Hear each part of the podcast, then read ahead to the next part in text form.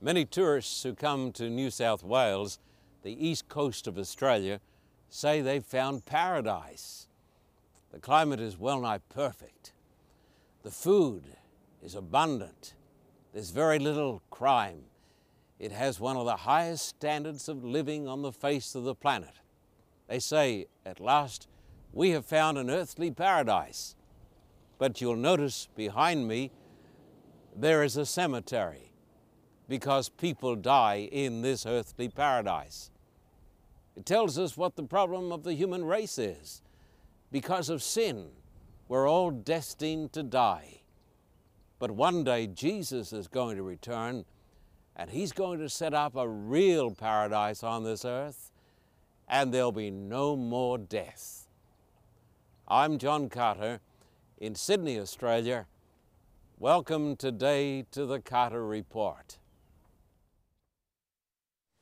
Beverly and I will soon be on our way again to Russia and Ukraine. This will be my 27th visit. And uh, Daniel Burgess, young man who works in our ministry, is coming with us also. We're going to visit these places Moscow for a great combined meeting, Nizhny Novgorod, where we're going to spend Christmas with our believers, thousands of them. Then a 23 hour journey by train to St. Petersburg, where we're going to have a big combined meeting. Then we're going to fly down to uh, Ukraine. It's going through a little time of crisis. And I'm going to have a combined meeting in the great city of Kiev. Great combined meeting there. Combined meetings in cities such as Odessa, got to think of them now, Zaporozhye, Dnepropetrovsk, I think that's it. It's nine cities. Also, up in Russia, we're going to be visiting the most polluted city in that part of the world. That is the city of Dzerzhinsk. It's named after the founder of the KGB. I've thought for a long time, what am I going to say to these people? And folks say to me, why do you go at this time of the year when over there it's so dreadfully cold? We're going to travel hundreds and hundreds and hundreds of miles by, mo- by, by car, motor car. And the roads will be icy, lots and lots of snow, sub zero temperatures. Why do we go? We go by the grace of God to light a candle in the darkness. Amen. We go to help people who are poor. We go to help people who are sick. I'll be taking money with me, cash, and passing it out, not just willy nilly, but I'll be passing it out to help people who've got genuine needs. And I'm going to have a message, and my message is going to be a message of hope. And I'm going to talk on this subject the best is yet to be. Because I believe, whatever our circumstances in life, even if we're facing surgery for cancer. Even if we've lost our money on the stock exchange. Even if we've lost loved ones because of a terrorist attack. The best is yet to be. And that's the theme of my talk in this church service today. Now, my talk today is going to be different to the talk I'm going to give in Russia and Ukraine but the theme is going to be basically the same. The best is yet to be. And today we're going to conclude our series on the book of Daniel. We've gone right through that book, verse by verse, chapter by chapter. And today we're going to turn to Daniel chapter 12. And the topic is The Best is Yet to Be. Would you please turn in your Bibles to the book of Daniel, chapter 12? We're going to start right at the head of the chapter. You'll see Bibles in the pews. People who come to this church are people who believe in getting it from the Word of God. The Bible says, At that time, Michael, the great prince who protects your people, will arise There will be a time of distress such as has not happened from the beginning of nations until then. But at that time, your people, everyone whose name is found written in the book, will be delivered. If you cast back your mind to the time when I spoke from Daniel chapter 11, Daniel 11 describes the attack of the Antichrist upon the church in the last days. It talks about the king of the north coming against the city of Jerusalem. And in this passage, the city of Jerusalem represents the church of the living God. Would you look at Daniel 11, verse 45, because it gives us the context? Daniel 11, 45. He will pitch, this is the Antichrist, pitch his royal tents between the seas at the beautiful holy mountain. Yet he will come to his end, and no one will help him.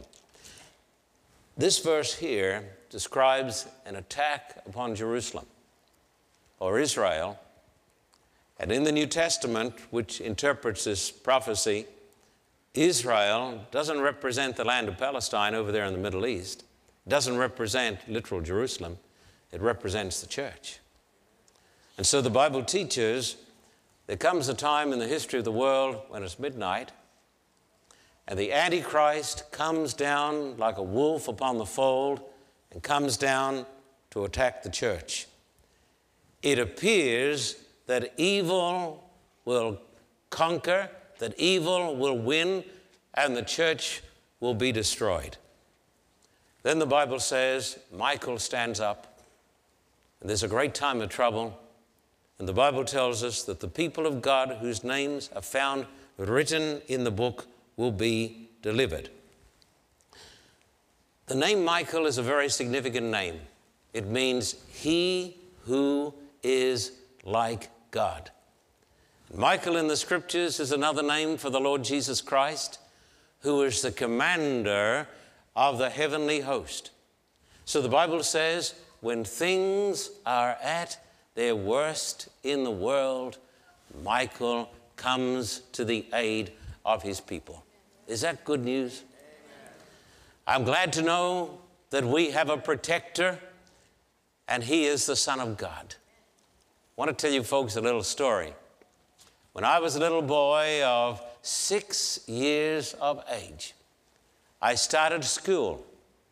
And I went to a little school, oh, it wasn't such a little school, it was a big school, in the city of Brisbane in Queensland.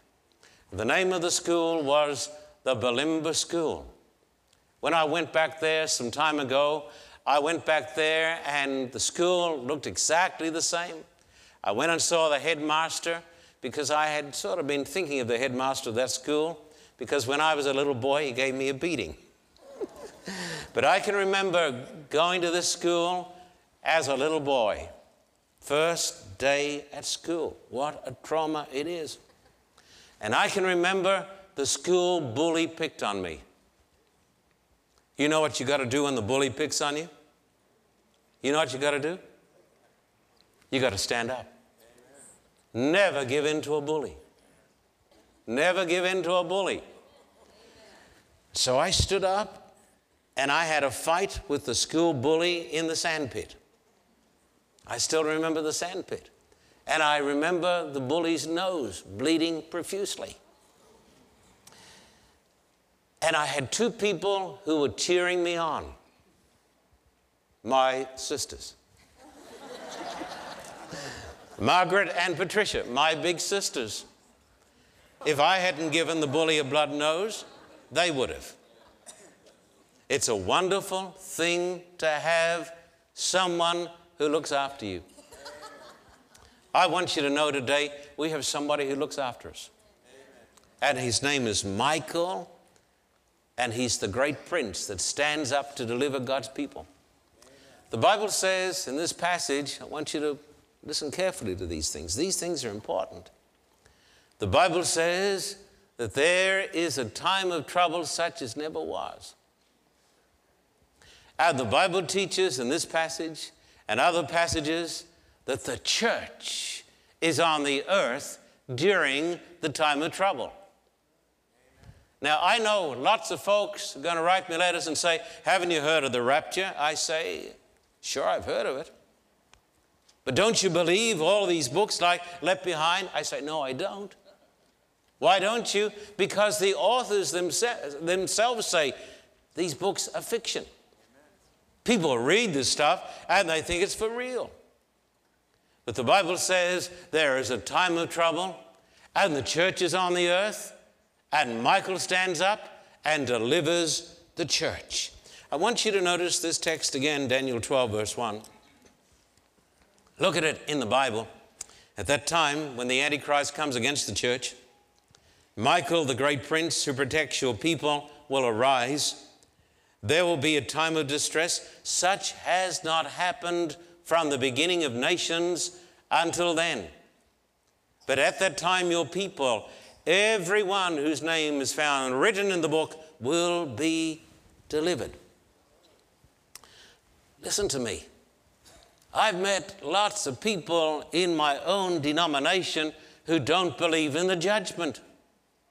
They say there's no such thing as a pre Advent judgment. But this text tells me there is, because the God of heaven searches in the book to see if our names are in the book. There is an investigation. The king comes in to see the guests, to see if they're wearing the wedding garment. This text talks about a judgment before Christ returns. The question that you should ask is this this is an important question. I should ask the question Is my name in the book? What about you? Is your name written down in the book, my friend? Have you got your name in the Lamb's book of life? Because if it's not in the book of life, you're not going to be delivered. You get what I'm saying? We need to ask the searching question Is my name in the book? Is my name written there on the page, white and fair? A lady wrote to me this week, an elderly lady, and she said, Pastor Carter, I've had a relative who has been cremated. Does this mean that he is lost? She said, I can't believe in cremation because I don't read about it in the Bible. And she said, Does this mean that this loved one of mine is lost because he was cremated? Let me tell you all, all something. After we've been dead for a generation or two, unless you've been mummified like King Tut, there's nothing really left. What about the people? I said to her in Revelation chapter 20, you don't need to turn to that, but in Revelation 20, it talks about the sea giving up the dead. If you were lost at sea a thousand years ago, how much of you is lost? You go into the sea, and the fish will eat you. Humanly speaking, there's nothing left at all. But the question is is your name in the book? If your name in the book, you don't have to be concerned for a moment. I was reading an article this week. It said, it doesn't take very long for people to forget you. Even people who praise you and call you friend, when you're gone, they'll forget you. Is this true? You know it's true. But God will never forget you. He hasn't forgotten Adam, has he? Who died thousands and thousands of years ago. He hasn't forgotten St. Paul. And he hasn't forgotten Daniel because their names are written in the book. I was reading through an article this week. Let me see what it is. I think it is Newsweek, and it is dated December 20. It's entitled A Lesser Form of Immortality. It'll do. No, it won't do. Unless you've got the real thing, it won't do at all. This man talks about the fact that when a person dies, it doesn't take long and people will forget you. If the Lord doesn't come, we will all die and people will forget us very, very quickly. It's true. He quotes Shelley, the great poet who wrote in 1888 the sonnet Ozymandias. It's a great poem. I met a traveler from an antique land who said, Two vast and trunkless legs of stone stand in the desert. Near them on the sand, half sunk, a shattered visage lies, whose frown and wrinkled lip and sneer of cold command tell that a sculptor well those passions read which yet survive. Stamped on these lifeless things, the hand that mocked them and the heart that fed and on the pedestal these words appear I am Ozymandias, King of kings. Look on my works, ye mighty, and uh, despair. Nothing beside remains. Round the decay of that colossal wreck, boundless and bare, the lone and level sands stretch far away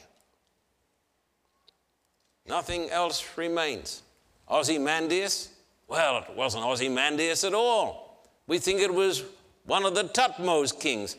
I've been there and I've seen the statue. But when Shelley wrote this, nobody knew who the person was because he had been forgotten. Mark this well. Do not be disillusioned, but people are quick to forget. We remember the things that we should forget, and we forget the things that we should remember. But God has got a great mind. I don't know what his book is. God has got a great mind. And no person is lost. No person is ever forgotten. Look at Daniel 12, verse 2. Multitudes who sleep in the dust of the earth will awake, some to everlasting life, others to shame and everlasting contempt. Would you please think of these words? Everlasting life. At the end of time, there's going to be a resurrection. In fact, there'll be two resurrections the resurrection of the saved and the resurrection of the damned. And the saved are, are raised for everlasting life, and the lost are raised for shame and everlasting contempt. I ask you today, what resurrection are you going to be a part of? Think of it. Think of it. What resurrection? I was thinking as I prepared this talk, what will heaven be like? I've been thinking a lot about heaven lately. Pause and think about heaven. The Bible says, and I could give you so many texts, that in heaven, God's people will still be people. They'll not be spirits, but they'll be real people. The Bible says the words, Jesus said, Blessed are the meek, for they shall inherit the earth. The Bible tells us that we are going to have bodies the same as Christ's resurrected body. And Christ's body after the resurrection was not a spirit body, but it was a body of flesh and bones, and Jesus ate fish. And Jesus drank grape juice. Jesus was a real person. I do not believe in the nonsense that teaches, and you can see it in all the cartoons, about people sitting on fluffy white clouds, and you can see through them, and they're strumming harps. This is not the Bible. The Bible talks about, blessed are the meek, for they shall inherit the earth, the earth renewed and made in the glory of God. The Bible says the people in heaven are going to have real occupations. The Bible actually says they will build houses. How nice! I love experience of building a house, designing a house, saying, I'm going to have the bathroom there, I'm going to have the kitchen there. Don't you think in heaven we're going to have kitchens? Of course, we're going to have kitchens and bathrooms. That's the thought for you, isn't it? They're going to build houses and uh, inhabit them. They're going to plant trees and vineyards, and they're going to eat the fruit of the trees because they are going to be real people doing real things. In fact, the saints of God in heaven are going to fly around the universe and visit other galaxies, other planets. I would like to be in heaven when heaven is on this earth. Blessed are the meek, for they shall inherit the earth. No sin will be there. Therefore, if there is no sin, there is no disease. Oh, what a terrible, terrible thing sin has done to the human being. When we think of the diseases, cancer that comes to the innocent man or woman so very often. But in heaven, there will be no sin and no Satan and no disease and no cancer. I think of some people because of hormonal problems who struggle every day with depression. But in heaven, there'll be no depression, no heartache, and no sorrow, and no death. And the Bible talks about those who sleep in the dust of the earth shall awake. Therefore, I believe that the dead are sleeping, exactly as Jesus taught, as Daniel taught, as all the Bible writers taught. I believe that the old poem, the old hymn that we used to sing in better days of spirituality is true. That the mossy old graves, where the pilgrims sleep, shall be opened as wide as before, and the millions that sleep in the mighty deep shall live on this earth once more because he's coming again. And so nobody is lost. Nobody is forgotten even if you're burnt in a great fire, even if you are lost at sea, even if your body turns to dust and nothing is left. The first funeral I took was a funeral of a Mr. Oliver. When I was the pastor of my first church, the Church of Parkes, what precious memories I have of the Parkes Church in South New South Wales, in Western South New South Wales. there was a wonderful member of my church who was about 90 years of age, and the old man had a, a horse and a cart.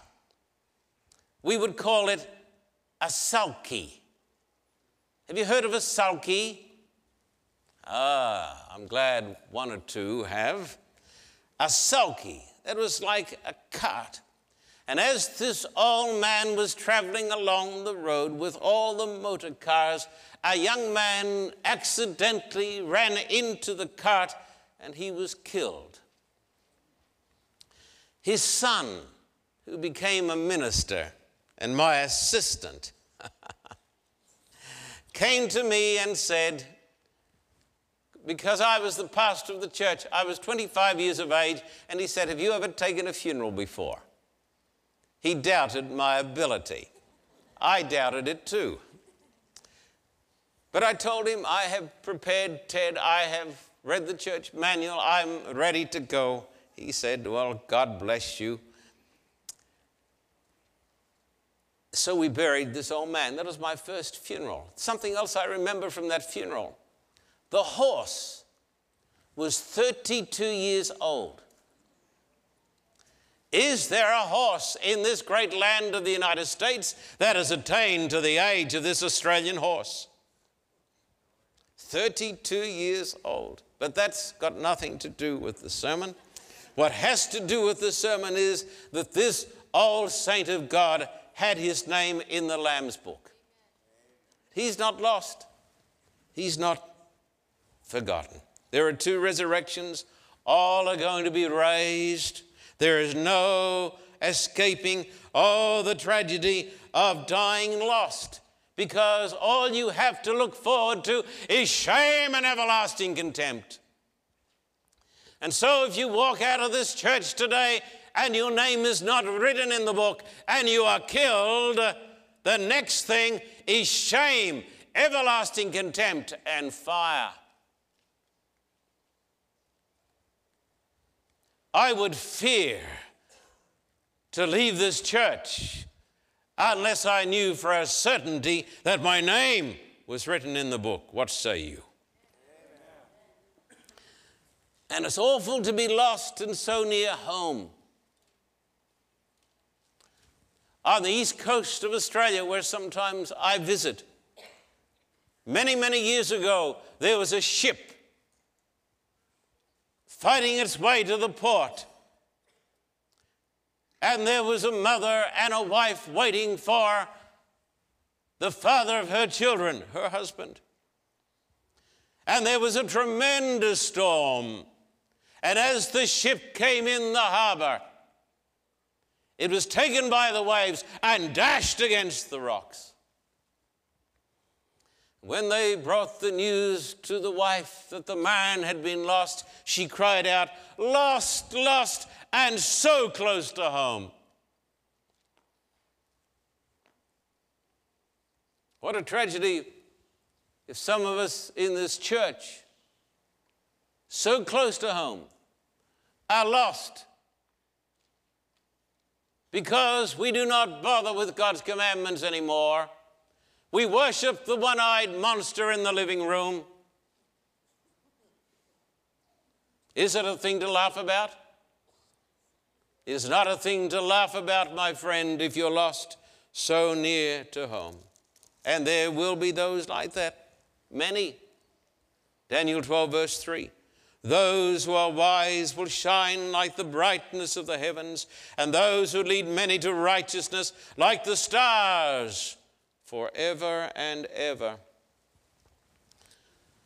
The Hebrew word, the wise, is an interesting word because it should be translated, preferably, those who teach.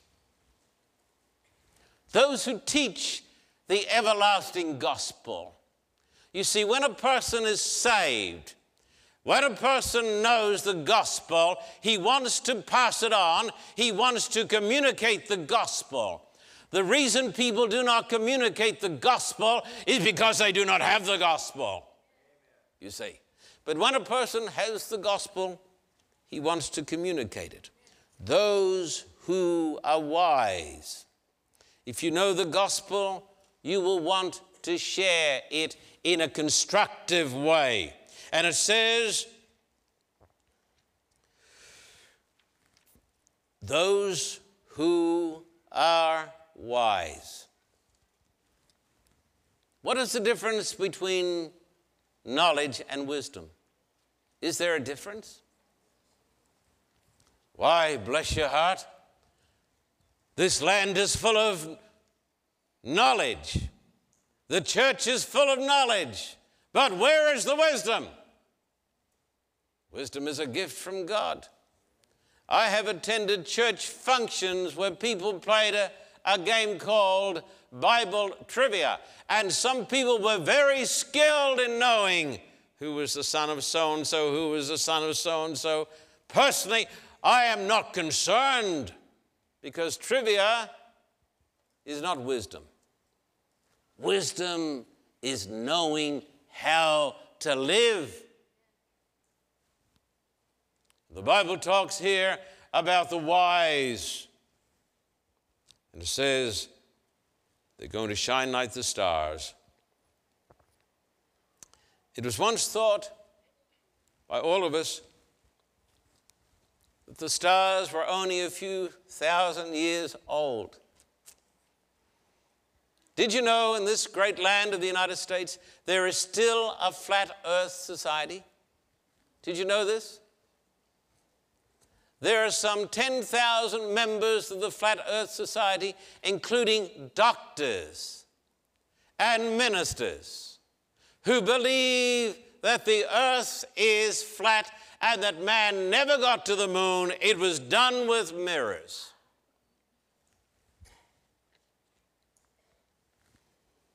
Ignorance is very, very hard to beat. But the Bible says the righteous and the wise are going to shine like the stars. For how long? Forever and ever. We know it is a fact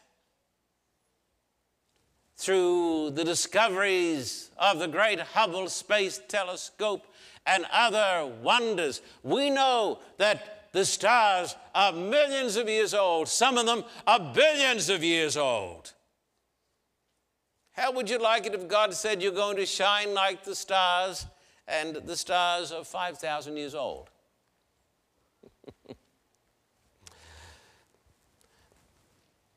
God's people, after a million years, will say, This is just the start. And they're going to live not for a million, but for a billion. In this life, we live 70, 80, some 90. But God's people are going to live for eternity. That is why my message is the best is yet to be. The best is yet to be. And notice verse 4. But you, Daniel, close up and seal the words of the scroll until the time of the end. Many will go here and there to increase knowledge.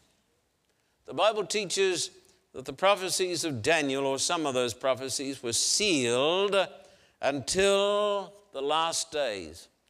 And when it says they'll run to and fro, it's not talking about running to and fro in motor cars, it's talking about running to and fro in the scriptures, searching the scriptures. You see, the people of God will be running to and fro in the scriptures, they'll be searching the scriptures. One of the greatest problems that we have in the world today is spiritual laziness. People like funny stories, but they're not searching the scriptures. But in the last days, God is going to have a people running to and fro, not to the mall, but running to and fro in the scriptures. And so the Bible says that the great prophecies concerning the judgment and the last days were concealed until the time of the end. And we are now living in the time of the end. Notice verses 5 and onwards. Then I, Daniel, looked, and there before me stood two others. Two others? Yes. One on this bank of the river, and one on the other bank. One of them said to the man clothed in linen, who was above the waters of the river, How long will it be before these astonishing things are fulfilled. If you have two others, now you have three heavenly visitors. The Bible says, in the mouths of two or three witnesses, every word will be established. And so, three heavenly beings come to confirm the prophecy. And the question is asked how long is God going to allow this to go on for? Haven't you sometimes wondered this? How long until God brings it to an end? Notice verses 6 and 7. How long will it be before these astonishing things are fulfilled? Now, verse 7 The man clothed in linen, who was above the waters of the river, lifted his right hand and his left hand toward heaven. And I heard him swear by him who lives forever, saying, It will be for a time, times, and half a time when the power of the holy people has been finally broken, all these things will be completed. The Bible here, my friend, refers to the great time of persecution. It refers to the 1260 years when church and state joined together to persecute the people of God.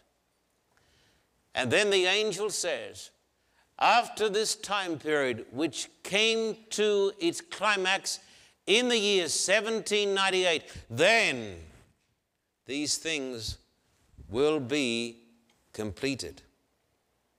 And perhaps, I say perhaps these days are yet to be repeated, but in literal days verses 8 and onwards.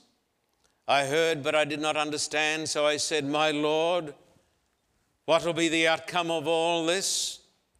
He replied, Go your way, Daniel, because the words are closed up and sealed until the time of the end. That was until 1798. Many will be purified, made spotless and refined, but the wicked will continue to be wicked None of the wicked will understand, but those who are wise will understand. Listen to this. The Bible says it comes upon the church and upon the world a great time of trouble. And when this great time of trouble has run its course, then everything is going to be finished and Michael is going to stand up. I wish I could look you in the eye today and say, there will never be tribulation for the church. In fact, we have a hymn that we sing about the church. And we sing it so presumptuously that we say the words of the hymn Save your church from tribulation. It is one of our great hymns. Save us, Lord, from tribulation. But the Bible says there is no end to tribulation until the Lord returns. Now, I'll tell you why. Would you like to know why the Lord sends us tribulation? Why does He do this? Let me tell you a story. It is set in Great Britain after the bombing by the Nazis. A great cathedral had been destroyed. This man had lost his family in the, the war with the Nazis. And he was working on this cathedral, helping to rebuild it. And he was shaping this piece to fit right at the very top of the spire. And as he worked on it, his heart was filled with anxiety and filled with sorrow because he thought his wife was gone, his children were gone. And a man came along out of idle curiosity. He said, Friend, what are you doing? Ah, he said, You see the top of the spire on the cathedral? Well, this little piece is going to fit in up there. I'm shaping it down here. So it will fit in up there. And he thought to himself, Now I understand. God is shaping me down here to fit in up there. Sometimes the only way that God can get our attention is through trouble. We are so spiritually blind, I'm talking about myself.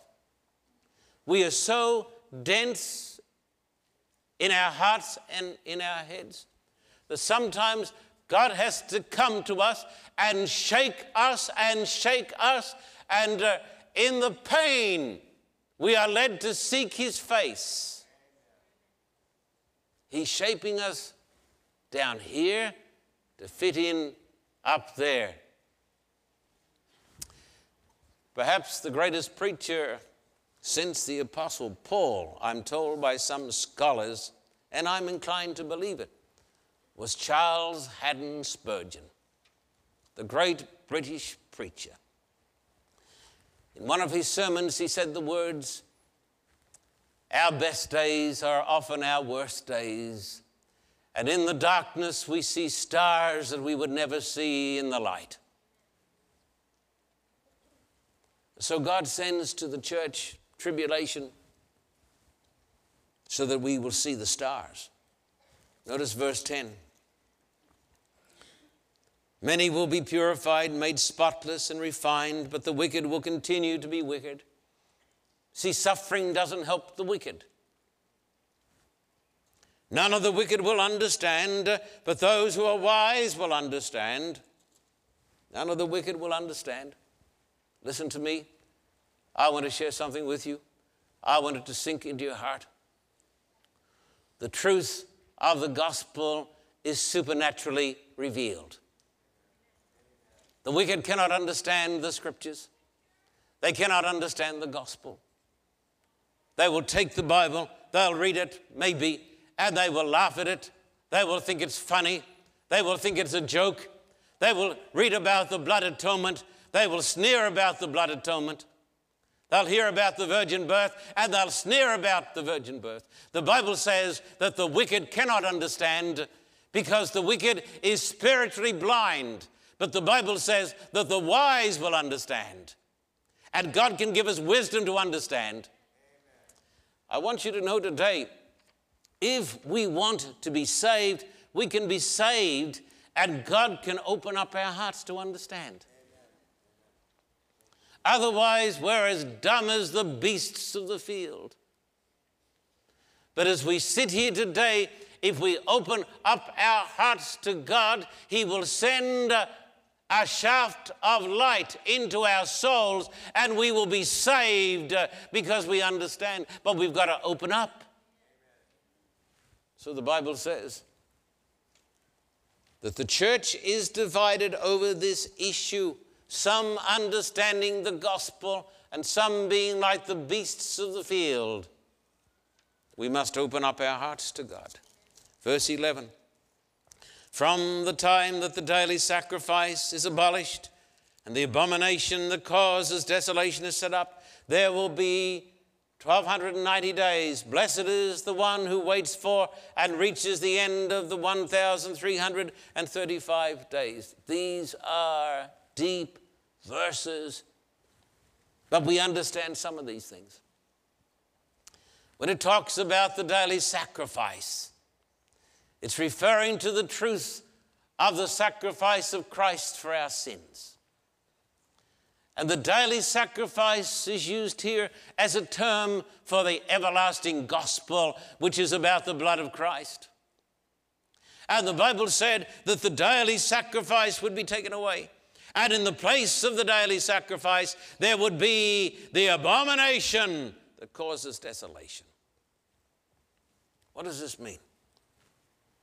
Well, there came a time in the history of the church when the gospel was taken away. How was the gospel taken away? Ah. There came a teaching best revealed in the Council of Trent, that mighty Roman Catholic Council, with all the great scholars of the world. And they said, A man is saved by grace alone. Never think that that church does not believe in grace. Grace alone, through faith, plus the works of love wrought in the heart by the Holy Spirit. And virtually everybody who hears that says, Amen, praise the Lord, I believe it. It is the abomination of desolation. Because the Bible says we're saved by Christ alone, grace alone, faith alone, not by our works, but by Christ alone. You see, if you're depending upon your good works, even done with the help of the Holy Spirit, your soul will be turned into an abomination that causes desolation. Because instead of looking to Christ, we look to ourselves. This destroys. Instead of Christ, it's ourselves. That was the doctrine that was taught in the Middle Ages that destroyed the world. And does so today. There's only one gospel that can save the gospel of Christ alone, grace alone, faith alone, and works the fruitage of salvation. Over there in Sydney, there is a wonderful hospice for the sick and the dying. In that hospice comes all types of people. Some people die with great fear in their hearts, fearing the flame because they do not have the true gospel. They have a counterfeit gospel. But there are other simple Christians who die praising God because they believe that we're saved, not because we're good enough, but because Christ is good enough. And He died for us. And concerning those time periods, the day that cometh shall declare it. Verse 13 As for you, go your way till the end. You will rest. And then at the end of the days, you will rise to receive your allotted inheritance. Can you visualize this? Daniel is an old, old man. The angel says to him, Go your way, Daniel. You're going to rest, but you're going to rise and receive your allotted inheritance. Like the Apostle Paul, would to God we could all say these words. I have fought the good fight. I have finished the race. I have kept the faith. Now there is in store for me the crown of righteousness.